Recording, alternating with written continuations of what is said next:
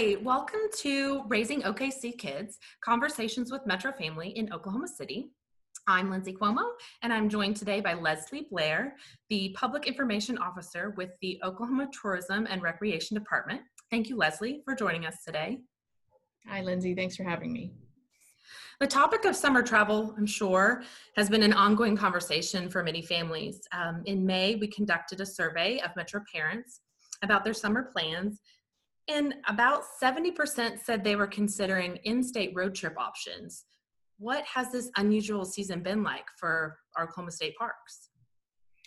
So, in March, when the pandemic hit and people started doing shelter at home, shelter in place, um, state parks remained open. Our lodges, group camps, pavilions, nature centers, those were closed to the public, but the state parks were still open. And we were sometimes the only options for outdoor recreation for families. So we've seen a tremendous boost in revenue and in visitation since March. Um, and uh, it's, we've seen great numbers and it's been exciting to have that many people out in our parks.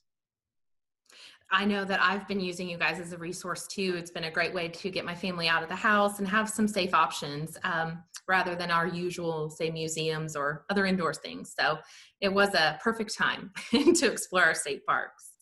The tourism department recently rolled out a new parking program aimed at generating important revenue for our state parks. Can you share a little bit about that program and what visitors can expect to see in the coming years? So we've recently rolled out a parking pass program for Oklahoma State Parks. Um, most of our state parks um, have been completely free to the public for many years, but we have had areas of parks that either had some type of entrance fee or some type of fee for certain areas of the park.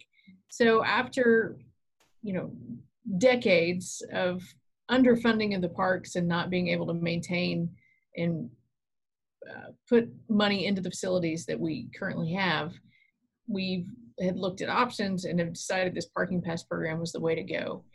Across the state, um, we have over $1 billion worth of assets. And so just to maintain that level of uh, funding each year or maintain that level of maintenance each year is about $39.4 million tremendous amount of money.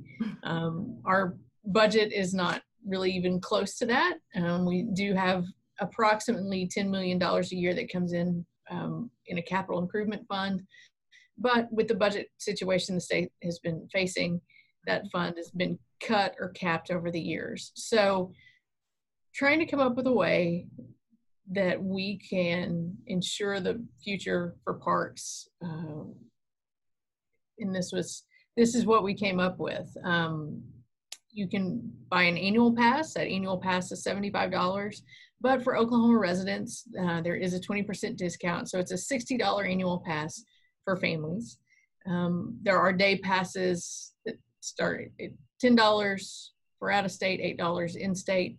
And then there are three day and one week options as well. But that annual pass of $60 a year, um, that's cheaper than what Texas charges and um, around the, all of the states around us charge entrance fees for parks except for arkansas and missouri.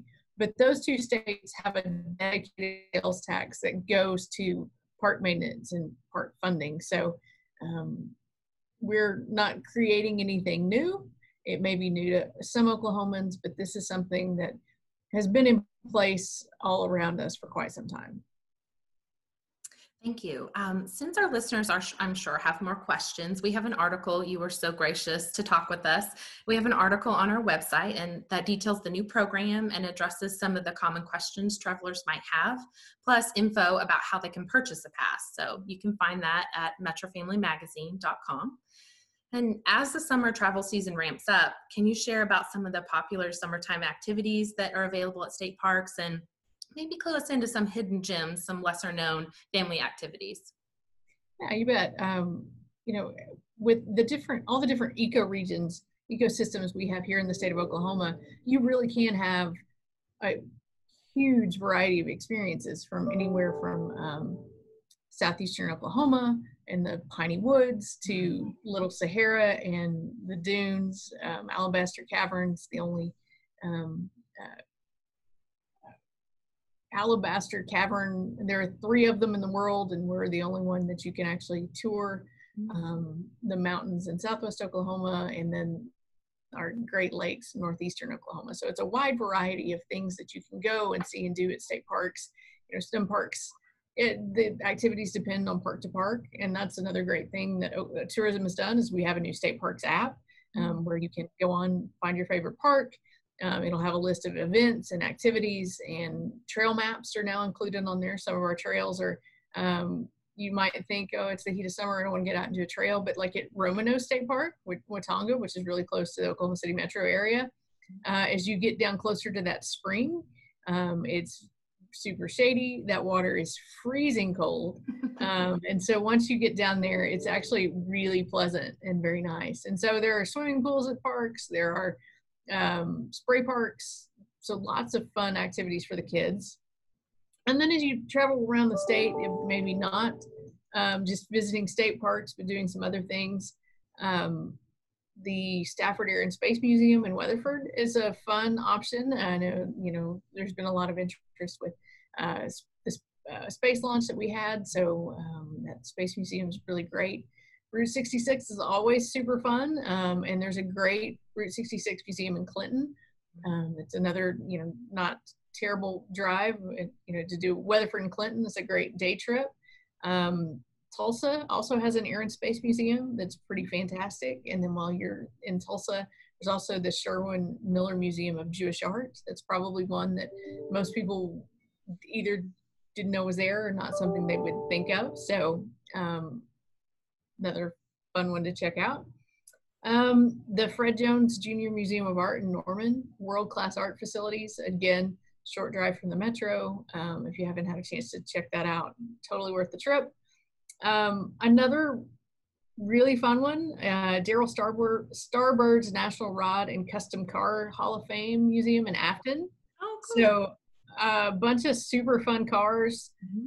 that are there that have, you know, been in races and all sorts of fun cars to look at. And then that's up around the Grand Lake area. So also if you want to make a lake trip out of that, um, and then another Route 66 museum is the Heart of Route 66 Auto Museum in Sapulpa. So partway between Oklahoma City and Tulsa, um, another fun little road trip to check out.